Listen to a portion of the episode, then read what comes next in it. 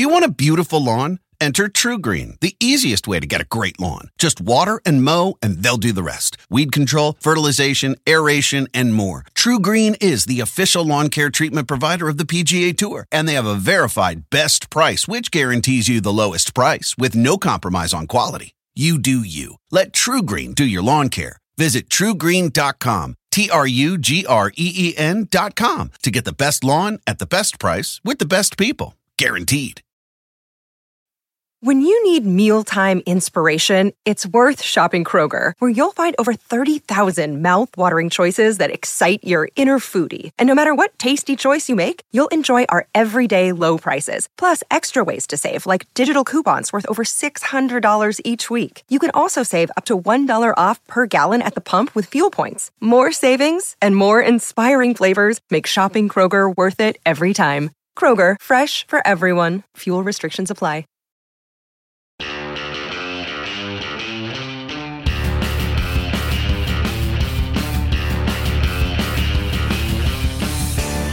Welcome to the NASCAR NBC podcast. I'm your host, Nate Ryan. Today, here at the Charlotte Convention Center, where we are winding down NASCAR Media Days.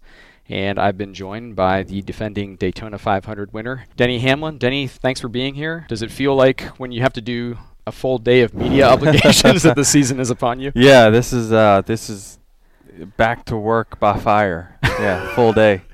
Do you like a day like this where you're just being shuttled from one I, station? To another? I to like it getting knocked out. Yes, Okay. I, I, li- I prefer long days that that knock it all out versus little drips here and there. Well, I hope that uh, you've had a somewhat relaxing, restful off season. I know that you just came from a pro am in Mhm. Florida that appeared like you had a lot of good times at at the uh, Diamond Resorts Yep. tournament. Tell me a little about that.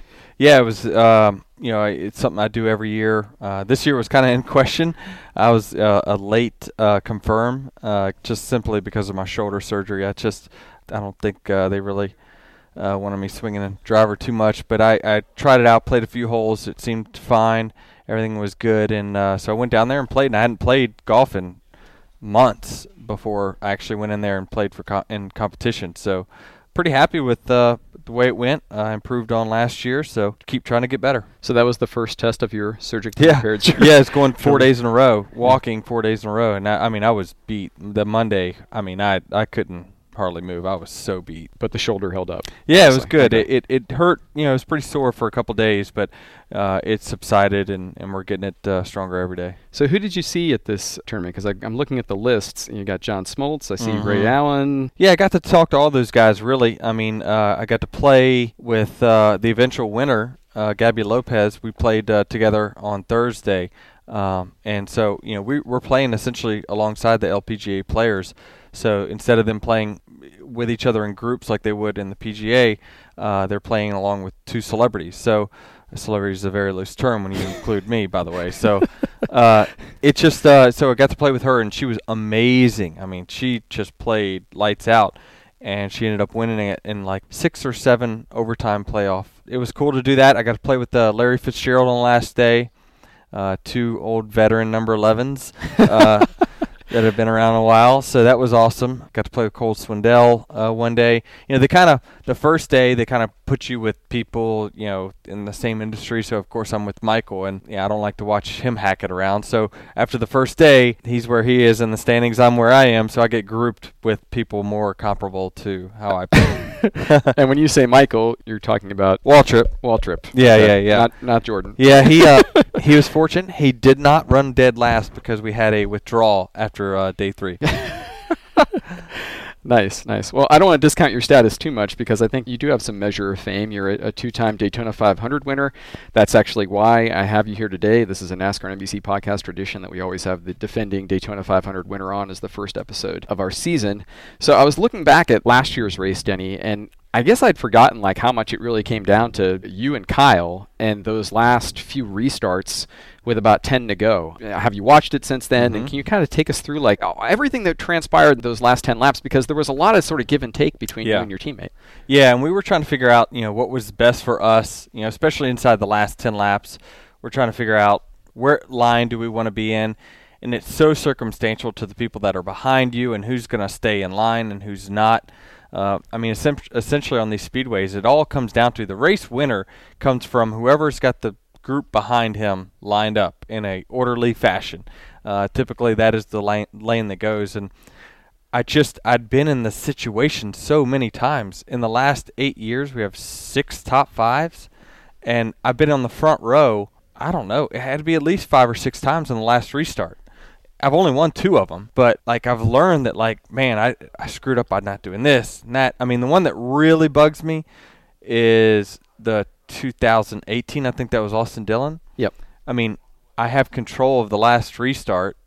You know, there's not hardly anyone left again, and and I chose the wrong line. I just made the wrong choice and uh, ended up you know not winning. So was that inside or outside? I chose inside. Inside. Okay. I, I, I chose more based off of the people behind me, right, right, versus just going with my instincts. You were trying and to figure out if you had a teammate that would push you. Yeah, and and there wasn't any. There wasn't any teammates. I think there was none. I, I may have been the only Toyota left at the time in 2018. But I looked and there was quite a few Fords that were going to be lined up on the inside, and then it was like Austin Dillon and Bubba Wallace and somebody else on the top line. I'm like, there's no way those guys stay in line. so I'm going down here, and it, it, just the way it all shuffled, it didn't work, and it was bad. And I mean, I can just I've been in position to win so many Daytona 500s over the last eight years that like I, I more think about how can I learn from the mistakes and the choices that I've made that's kept me from having four or five of these things. And did you and Kyle sort of have a deal? You know, I really didn't know that we had a deal. I mean, I, I didn't know we had a deal. I mean, we talked about it on the radio. Um, they asked, hey, Kyle said, do you want to do the restart thing? Uh, or the teammate thing or something like that. And I said, yeah, sure, you know, because that at least guaranteed me being in the top two. And then all of a sudden, at the end, he says, Kyle thinks it's best if we kind of race it out from here. And I says, okay. And then he pulled down to the bottom, and I said, okay. okay. Thumbs up. This and then next thing you know, you yeah. know, it, it kind of worked out, but I cleared them down the back backstretch. Another caution comes out, and then I've got in. Now I'm in control of my choices yeah. instead of letting him be in control of my choices. And and I just I thought about the year before where I just I had screwed up and did the wrong one, and I just said you can put duct tape over that rearview mirror. I do not care who's lining up in what line, whatever. I'm doing the opposite of last year, taking the outside, and and so it, it just worked out. So Kyle kind of handed it back to you and did what you had done in 18 or whatever, and, and yes. gave you that chance. Yep. Yep. You ended up having six wins last year, which was actually one more than Kyle. It was just that he won the right one at the end. I yeah, guess, right? he uh, was very average through the summer and fall and playoffs, and just he had so many playoff points uh, from the regular season deal. Uh, he was just very consistent, very, very consistent through the regular season. I think he started off pretty hot too. Uh, built up a point lead, and him and Joey were kind of going back and forth with the regular season title. That you know he had a much easier road to the Final Four. He didn't have to win. You know we didn't necessarily need to win either until I wrecked at uh, Texas, but yeah, it was just like I mean I think we've seen everything. Like he was the underdog in in the whole of, of all four of us, and uh, as crazy as that seems, it just they were going off of how you know they had performed over the last 15, 16 races, and just things worked out. I mean, Martin uh, really stubbed his toe, and we stubbed our toe, and Harvick just wasn't really nearly as good, is what we thought. So I just thought that we gave it our best shot, and I, I did the best that I could, and I just had to live with the outcome. I mean, I, my crew chief was really going for it. There was no guarantees one way or another whether the tape either cost us the championship or it didn't. I, I think it's inconclusive because when we go back out there, of course, we're faster than the field. So it's yet to to be seen, but I, I guarantee you like I had another little bit left in the tank. Like that track is a very fickle one on what line you run and how close you want to get to the wall and how far you want to push it. Similar to Darlington. And I never at Darlington I never push. I never give it all that I know it can take until the very end. Either because I don't want people to see my line or I don't want to risk taking myself out of the race early. And I just got to where I was like, you know, a second and a half behind Kyle and I'm like, I'm about to turn it up. And we went to pit road for that final pit stop, he said, you know, if, if you got anything left, now's the time. It's like, okay. And I come off pit road and I'm pissing water. I'm like, what the, like, what's going? Something's wrong. And, yeah. and And he said, "Yeah, he's gonna have to bring it back." So, so it just we uh, we swung and missed on that one. So you had a little bit left even without the tape then. It- I had le- I had some left. I had not gone to my bag of tricks at, at Homestead yet of uh, of things that I do to get a little more speed out of the car. It's a little more risky, but it's things I can do to get more more speed out. Did you know you were, they were going to put the tape on? I did not. No, I didn't know anything about it. You know, we hadn't talked about it. We hadn't. It wasn't part of a, hey, you know, just in case type Right. thing. Uh, but you know, he had a he had a plan. He had a reason.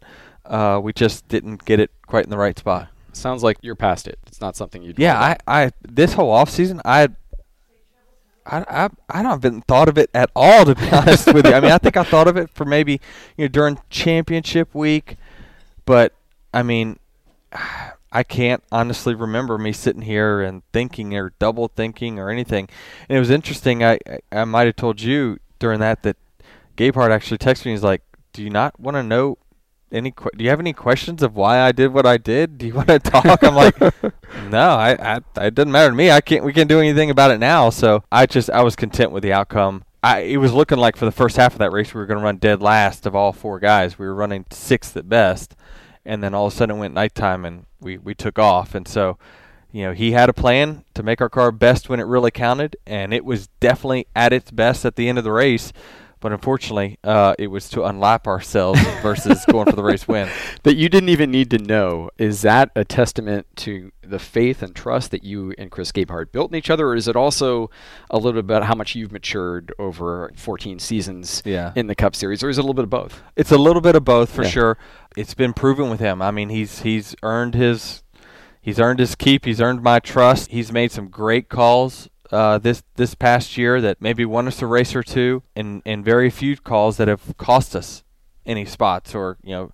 You can argue that the championship, but I mean that he's still staying aggressive to the last second, and that makes a difference. And so, he's earned my trust, and, and I kind of let him have the reins, and we've been a very quarterback head coach combination. He makes the plays, he calls the plays, and if he wants me to go and practice and run two laps, 60 miles an hour up against the wall, then I just go do it. And I don't ask why. I'm just, okay, he's, there's some reason that you've got me doing this. It's his job to give me the play and me to run it. I can tell that relationship allowed you to just put all that behind you because it did seem like you had a good offseason. You didn't dawdle. I see that you've decided to delve into the iRacing world, that you've started a team Yeah. there along with uh, William Byron, Kyle Larson now own teams. And you started through the Jumpman brand. Does, does Michael Jordan have some yeah, so yeah, it all started with i iRacing obviously approaching me on wanting to expand the teams and whatnot from last year, and I have had a history in iRacing similar to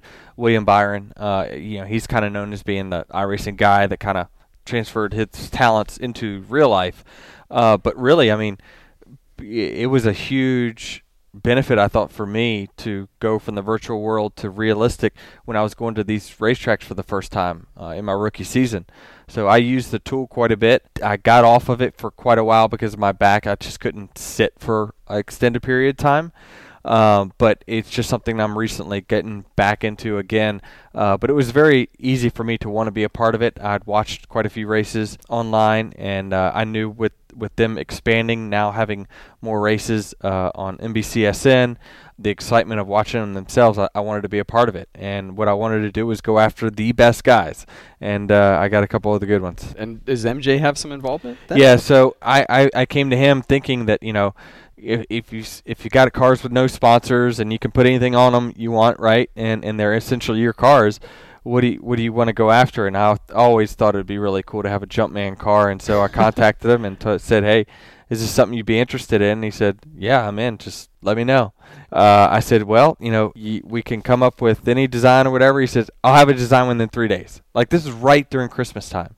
And literally a day later he's sending me all kinds of these renderings that he had his people go out and do so So yeah. this iRacing car is going to. Michael Jordan had significant Yeah. involvement in how it's going. yeah it'll be he'll have there'll be a 23 jumpman car Wow, that is cool. And I saw you also took a lot of the iRacing drivers to lunch uh, when they Yeah. were in Charlotte for media days. I'm sure you saw this on social media. There was a ton of blowback about like why are they promoting and, Right, and right. putting these guys out there as if they're real drivers. What's the Denny Hamlin opinion on how iRacing drivers should be treated relative to real World Cup guys? yeah i mean they all had their talents i mean you know, I, I think that I was very good at iRacing back in the day. I mean, I sat on the pole and won some really big, prestigious races. Now back there, then then there were like five thousand people that raced online, and now there's over hundred thousand that do iRacing. But you got to conform or die. I mean, it, it, you know, talking to some of them, and I, have had a relationship, you know, where I really just talk through social media, like direct message through Twitter or whatnot. Ray Alfalla, Logan Clampitt, I raced with those guys a little bit, and we just, you know, they would ask me a question about a race, a real race, and they, and I talked to them, and they were always grateful that I would always message them back. Well, I saw that you know they were all just kind of hanging out for for media days, and they were at one of the guys' apartments or something that lived here locally. I'm like, hey, y'all just come by the house, and he said, okay, we'll be there. And next thing you know, there's like 15 of them showing up at the house, and, and we're going to lunch, and we went downstairs, shot basketball, then we went bowling, stuff like that. And um, you know, they they are good at what they do. I mean, they are honestly really good at what they do, and hearing their stories about, they said we actually never watched NASCAR racing until we went and got on iRacing, and then now we watch NASCAR races every weekend. So it is growing our sport. There is no question about it that it is growing our sport because where our sport has always had a challenge is that unlike other sports where you can go out in your backyard and simulate a game-winning shot that Kobe made, yeah, or yeah. or Michael Jordan, or a golf shot. You know, you got to hit a flop shot onto the green. Like you can go out in the real world and simulate that. In racing, you can't do it. That's why it's so hard for people to relate to our sport because they can't simulate it. They don't. They're not able to experience it in real life, and iRacing now gives them that platform to do it. Well, certainly, you know, if you can get Michael Jordan involved, intimately involved in the design of a car, that certainly speaks to its reach. You have that special relationship with Michael Jordan. He was at Homestead Miami Speedway again, watching you for the championship this past November. Obviously, he had a very special relationship with Kobe Bryant.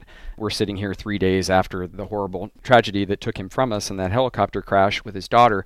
And hashtag girl dad has become a thing, and I saw that you tweeted mm-hmm. that as well here. Let's just first start with I know you're a sports fan. I mean, how did you find out the news and how did it affect you? I, you know, I like most people, you know, probably the way you shouldn't. But uh, yeah, I logged on social media literally like I think it was like 50 seconds after TMZ had posted it, and of course the link is broken because either people were all clicking on it or they were told to take it down. And immediately I messaged my friends. I'm like, I sent them a link, and I was like, this this can't be true. And, and literally, we're waiting for like 15 minutes, and no other news outlets saying anything, right? Because it's just so fresh and like. until I saw it on the local news in California, that's when it was like, okay, this is real. So, yeah, I was just sitting at home. Yeah, I don't know what I was doing that particular day. I was just kind of, I, I, was just hanging out with the kids, uh, as far as I remember. And uh, yeah, it was just you know, my first thought was, you know, when they list when they said five, I'm thinking, oh no, it's the whole family. He has four daughters, right? And and so, you know, it was it, it's terrible that it involved you know him and his and his daughter and whatnot, and because you think about it from the fa- family standpoint, uh, his wife and his kids. I mean, gosh, I mean it's tough enough losing you know your husband, but what about your kid too, or your sister? You just lost a sister and your dad, like you know, this is a. It, I can't remember a death that united so many people over these last 48 hours. No question about that. And especially from the fact that Kobe Bryant has four daughters. You are the father of two daughters. Yeah. What is hashtag girl dad? What does that mean to somebody who has daughters? Yeah, I mean, it's just a different, you know, I, I, I think that came from the uh, newscaster. The that, SportsCenter anchor. Yeah, right? she, she said her story, and I watched it, and I was like, I can totally see Kobe doing that. And I'd never met Kobe, but I you'd seen enough interviews and you'd yeah. heard him, you know, talk to people enough to where and I agree with him like I'm a girl dad, right? I, I'm I love my daughters. They're the ones that are gonna take care of you. Your sons are gonna be like, ah, dad, you know, whatever. but but you you see, you know, women when they grow up, like always have that special bond with their dad, and so uh, I I have it with my kids for sure, and it certainly is it's special to to have girls. And, and, and even though, admittedly, I I wanted boys every time. I am so happy with the girls that I have, and they've they've just been such great kids. Taylor, your oldest, who I believe turns what She seven? turned seven last week. turned yeah. seven last week. Okay, and she was a lot more visible at the racetrack last year. If you were Yeah. following Denny's Instagram social, you could see Taylor TV. Uh, I know she was a hit on Championship Four Media Day in uh, Yeah. South Beach. We saw a lot of her last year. Yeah, she's so funny and, and I mean so full of energy. She's not shy about anything, which makes it always fun for kids that age that are not shy. You, you know, they kid, you know, didn't they have a show about kids say the darndest things or something? So she she does. I mean, she um, she likes to have the attention on her. You know, I was actually at uh, her birthday dinner one night with my brothers and sisters and my parents and and she's running around. She's so excited. She's and I'm just like, wow, ha- this is impossible for someone to have this much energy. My brothers and sisters are like, what are you talking about? You were, you were, She takes after you were Dad. worse than her. like, you know, because Molly is such the opposite. Totally low key, totally independent. But yeah, she she just she has so much energy, and I look back at old videos of me, and yeah, I was the same way. It just something clicked where I just became more reserved and more quiet and whatnot. So So Molly, your youngest, kind of resembles the later version. I of, think of you. she does. Okay. Yes, she does for sure. Okay. Well, the Taylor takes after you from that uh, that outgoing perspective uh, and that talkative perspective. I thought it was interesting that Jeff Gluck just did this all interview team from the Cup Series for the Athletic, and he put you on the all interview team uh, and compared you to Jeff Burton. He said that you know here's another Virginian who 20 years later is somebody that all of the media, all the reporters go to for big picture perspectives and questions. And I, I agree with that. I think you're always great on that, Denny, in terms of giving us the big picture. Yeah. Uh, does that mean anything to you? I guess. Yeah, I mean, it's. I think it's a compliment. It's definitely more of a compliment than anything. I know that Jeff Burton, uh, because you know, I, I was in the sport when he was kind of winding down his uh, time in the sport, but he was he was at the forefront of safety. He was at the forefront of rules changes, things like that. He was always had the you know ear of the competitors in one and NASCAR in the other. And whether I, I put myself in those situations, I, think I put myself in those situations four, five, six years ago, maybe ten years ago, where you know organized the drivers' council and whatnot, and got that going. And it all started with us wanting to see a change in competition. Uh, we wanted it to put more in drivers' hands, and I said, well, what's the better way than let's get a group of us all to go down the R&D center, organize a meeting with the big guys, and see if they'll listen. And they did. And I remember everyone getting out of their car, and I'm handing them literally cue cards of like, guys, let's stay on track here. Here are like, the talking points. like right? if Yeah. we if we if this thing goes sideways and this person all of a sudden comes up with a different idea, they're going to deem it not credible. Let's all just say we all agree that these are the things that we feel like will make racing better.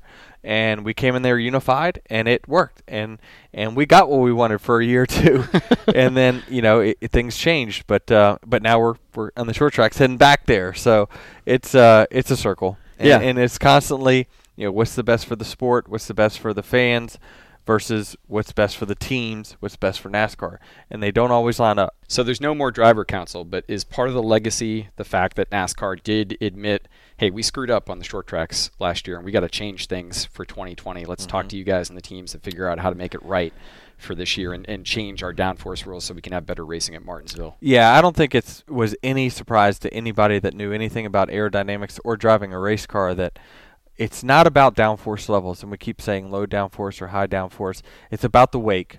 It's ultimately determined. Passing is determined by the wake. If you want to draft, you need to have the biggest spoiler you can put on the car.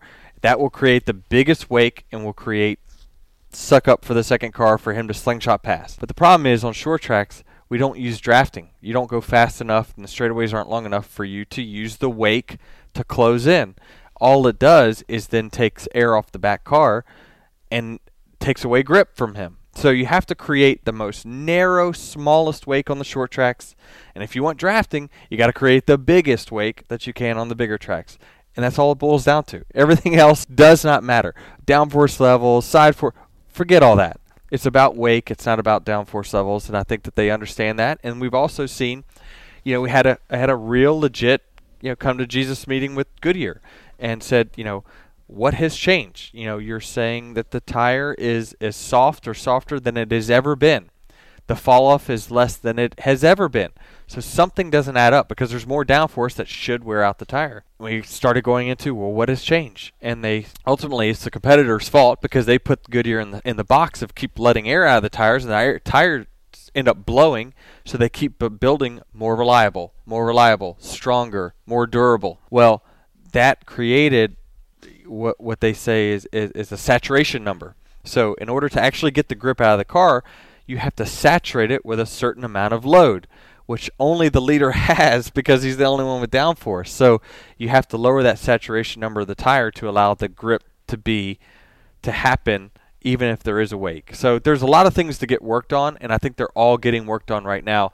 And uh, you know, I got to give a ton of credit to Steve O'Donnell and really the whole team. That, that whole team have done a really good job of, of opening their ears and and really trying to get uh, the best racing possible on all types of tracks. So you anticipate there will be success on this front, and the tires won't last for 3,000 laps at a time anymore. Well, I don't think that that'll be a quick change. I think that's going to take some time because they're going to have to go back to some of these tracks, and hopefully they can do this with the new tire on the 2021 car, but really have to get back to a lower saturation number. That way, uh, when you do lose downforce, the tire is still saturated, which gives it grip. You have to have saturation to get grip, and the problem is the number just got so sky high because they were so strong and durable that only the leader was the one getting it saturated. So hopefully we'll see a few more lead changes though in 2020. I think without year. a doubt we'll we'll see more this year than what probably we ever have. When you look back at the drivers' council though, Denny, is there any sort of regret or remorse that it has gone away. And I'm, I'm thinking like uh, you know a season like this, yeah. it, there are so many big name free agents. I mean, yeah, I had every driver's signature on a document forming this whole thing except for one, and he was he was on his way. Right? I yeah, just for archives purposes, I, I still have all of these driver's signatures on this on this document that officially made us an association. Really? Uh, it was interesting. You know, I think NASCAR sensed it, and and they had a sit down meeting uh, with myself uh, and Jeff Gordon at the time, and uh, so it all started, you know, with me kind of. You know, really trying to get the people together. You know, I had a handful. Then it, it started to expand into other people wanting to have influence and then I started going after the top name guys, the veteran guys. And at the time, I wasn't a veteran guy. I, you know, I was a veteran, but I was you know seven years in, eight years in, not you know 14, 15, and I got them all bought in on it. And uh, Jeff Gordon came in, and and I think that you know obviously he was coming close to the end of of his career, and so he wanted to be a part of it. And uh, I remember uh, Brian France sitting us down and kind of giving us the whole long be very careful of antitrust here. There's contracts, and you know this could get very legal, and blah blah blah. And essentially, we don't really want a drivers' union. They, they did not. and, and, and they did yeah. not want a drivers' union for sure. And I still don't think they want a drivers' union. But I, I thought about it quite a bit, and I and I realized that you know what I really needed to focus on was like on track. This was going to take time to really do it right. I mean, we were going to have to hire staff uh, we were all going to have to split a lot of attorney's fees um, for this whole thing, and I think um, it just lost some steam. And and really, NASCAR then came out with that driver council thing uh, that that went on for a few years. It, it just kind of has morphed into what it is now, which is kind of like it is in the old days, where we just we're not afraid to exchange some text. Instead of walking in the hauler, you're just texting saying hey, you know, you really should think about changing this or that. And but they they sit down with us at least twice a year, get our feedback. They do it differently than they did 15 years ago, and, and it's all for the better. And that is great from a competition perspective, especially not just for you guys, but fans benefit as well. When you look, though, like the driver free agent landscape this year could be very volatile. There could be a lot of guys changing teams. And it seems like everybody is taking less because that's the current reset mm-hmm. of NASCAR in general. Would a union have made any sort of difference in that in protecting you guys, or do you think like it was just headed in this direction? No, I mean, I, I think that I still think personally that drivers should have an official voice. I mean, now we have a voice. Don't don't get me wrong. I think NASCAR definitely listens to us, but you have the RTA, and they have a seat at the table when it comes to rules. They have a vote, and I think that that matters. And I think that the drivers should have that as well.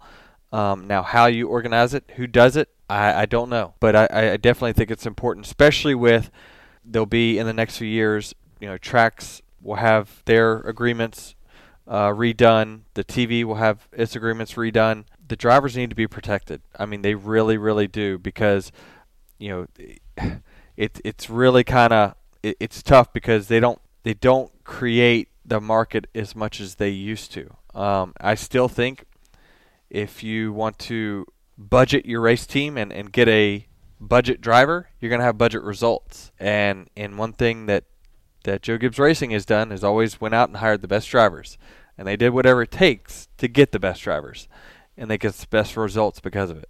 Do you think yourself and a lot of others are going to be watching what happens this year? Kyle Larson's a free agent. Brad Keselowski, Ryan Blaney, uh, Jimmie Johnson obviously is retiring and opening up the Yeah. seat. Erik Jones is going to be in a contract year. Is this a pivotal year for you guys to kind of watch how this I all do. plays out? I, do. I Yeah. think there'll be. I think 2021 will will be the most different the sport has looked as a whole in a long time. Certainly, I think that there's going to be some motivated drivers out there uh, in contract years for sure.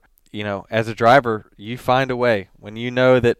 Yeah, they're, they're, they're all of a sudden the, the the team owner comes over there and they, they put your stats down for the last five years or ten years and, and they always you know they always give you the sample size that makes you look the worst you know because they want to pay you the, the least that they can get away with. But uh, but if you got a good team around you like I've got you know you, you find a way to, to, to make it positive. But you um it's it's definitely it's just definitely one of those sports where the drivers when they know that their performance is getting looked at they find a way to step up Well, Brad Keselowski recently said something interesting, and again, he's going to be in a contract year about the rules package last year. Right? This didn't affect you obviously as much because you had a good year, six wins, but he struggled toward the end, and he said that it was difficult for veterans because the precise way that you have to hit every lap with low horsepower, high downforce package, you could look like as Keselowski put it. I think he said like he would come in and like the team might say, "What were you drunk when you were out there? Like you were hitting great laps and you had two really bad ones." And he said it just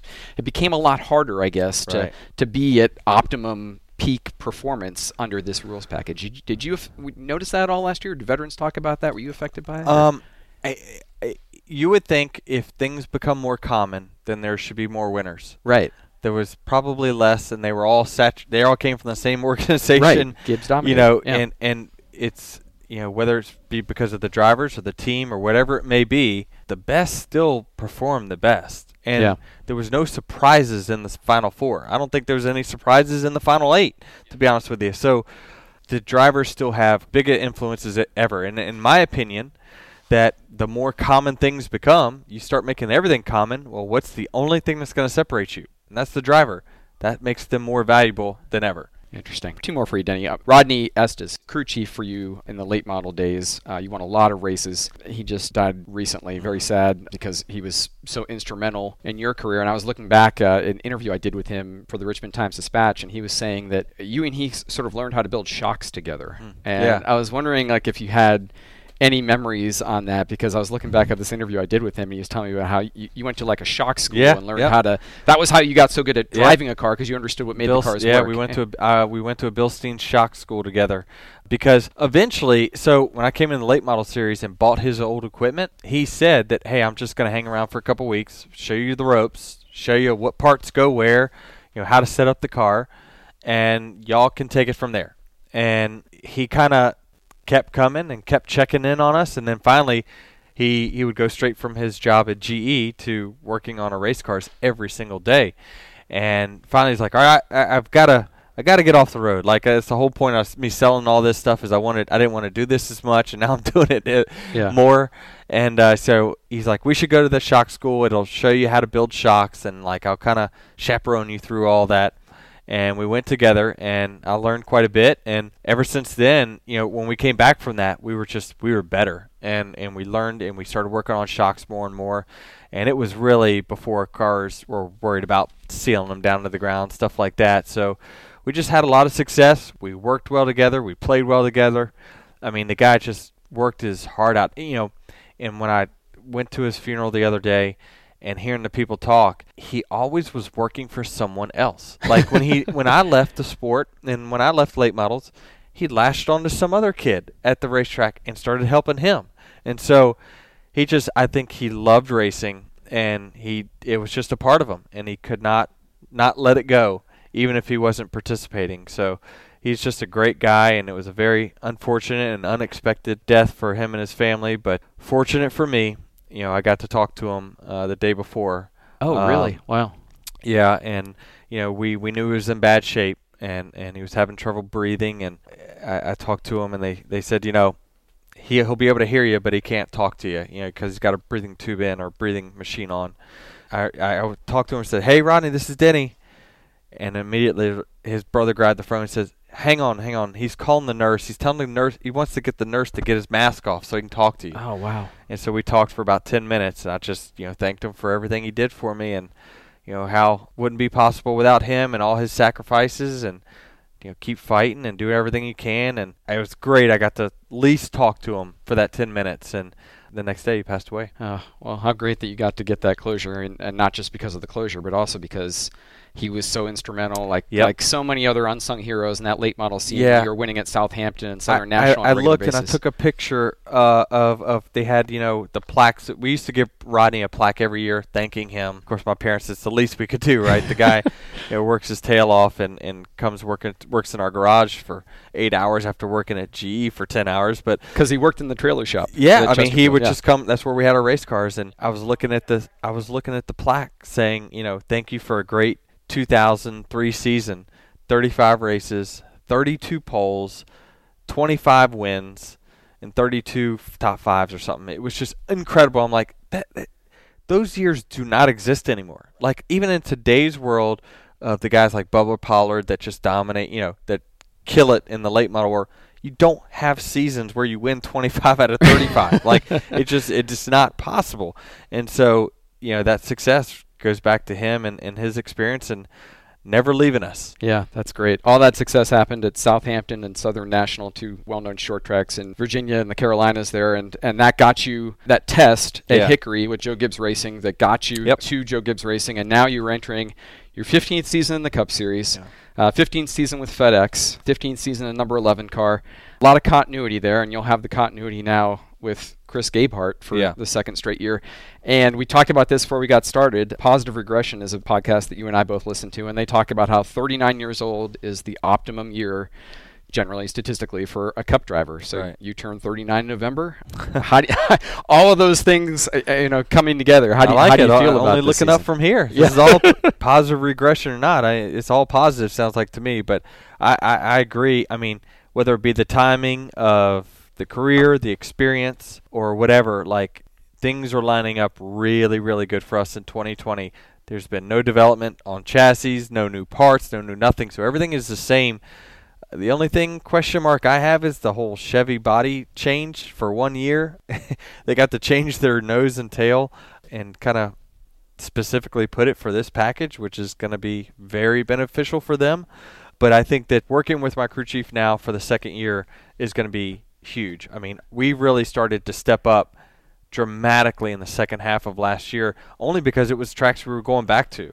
You know, the I think the first four tracks in which we went back to for a second time was like win, second, win, win, and it was like, yeah, he he knows he, he's hearing what I'm saying and he's making adjustments, and so I'm really excited about it. You know, I, I think we've got a great relationship, and I'm confident that the next person that's getting fired on the 11 is going to be me and not the crew chief. So this is definitely my last crew chief, no doubt. You said that about wheels. Uh, so this one's th- for this sure. Time you're sure. This one, Okay. I'm, I'm sure. Okay. All right. As always, uh, a pleasure sitting down and talk with you, Denny. Thanks for making so much time, and thanks for being a listener of the podcast too. I had no yeah, yeah, I do. so- I, I listen to you guys, and uh, you know when you have Steve and those guys on, and Jeff. they- they- these guys are that we listen to. They've been part of the sport, you know, very recently and have great insight. That's why I love listening to you guys. You're you're very insightful, and I even learn a few things. Good luck this season. Thanks for All being right, here. Thank you. Our thanks again to Denny Hamlin. We've had him on each of the last four years now on the NASCAR and NBC podcast, and Denny always is a good conversation. I think Jeff Gluck has it right that Denny belongs on the all interview team in NASCAR. He always gives you an honest answer, and often you'll learn something like I did from his insights on the short track rules package and tire wear. That was good analysis we heard in this episode from Denny. By the way, you heard me mention the Positive Regression podcast. I've been told that Denny also will be a guest soon on that podcast with hosts David Smith and Alan Cavanna. Very appropriate because, as we mentioned, Denny just turned 39 a couple of months ago, and if you're a positive regression listener like me, you know how important that year can be to a driver's career. So stay tuned and give that a listen. Thanks as well to Sherry Spiewak, who handles media relations for FedEx and the number 11 team. Sherry always is great to work with. She spearheaded the well received episode we did last year when we traveled with Denny Hamlin to Memphis, Tennessee, and FedEx headquarters for a better understanding of what makes their NASCAR sponsorship work. So thanks again to Sherry for all the help in coordinating some great interview opportunities like this one. It's February 2020, so that means the NASCAR season is upon us, and that also means the return of NASCAR America. It's back on Monday, February 10th at 5 p.m. Eastern on NBCSN. Jeff Burton, Steve Letarte, and Kyle Petty will be breaking down the Clash and Daytona 500 qualifying, as well as the rest of Speed Weeks as we head into the Daytona 500. And you can catch NASCAR America weeknights on NBCSN starting February 10th. Also, lots of good content coming to NBCSports.com/NASCAR, where writers Dustin Long, Jerry Bonkowski, and Daniel McFadin will be churning out stories for NASCAR Talk on the run-up to the Daytona 500 this month. So be sure to check all that out. NBCSports.com/NASCAR. The NASCAR and NBC podcast is available on Apple Podcasts, Stitcher, Google Play, Spotify, or wherever you get your podcasts. If you're listening on Apple Podcasts, please leave a rating and review. That really helps us out in spreading the word. And you can always send me feedback on Twitter at Nate Ryan is my handle. Thanks again for listening to the NASCAR NBC podcast.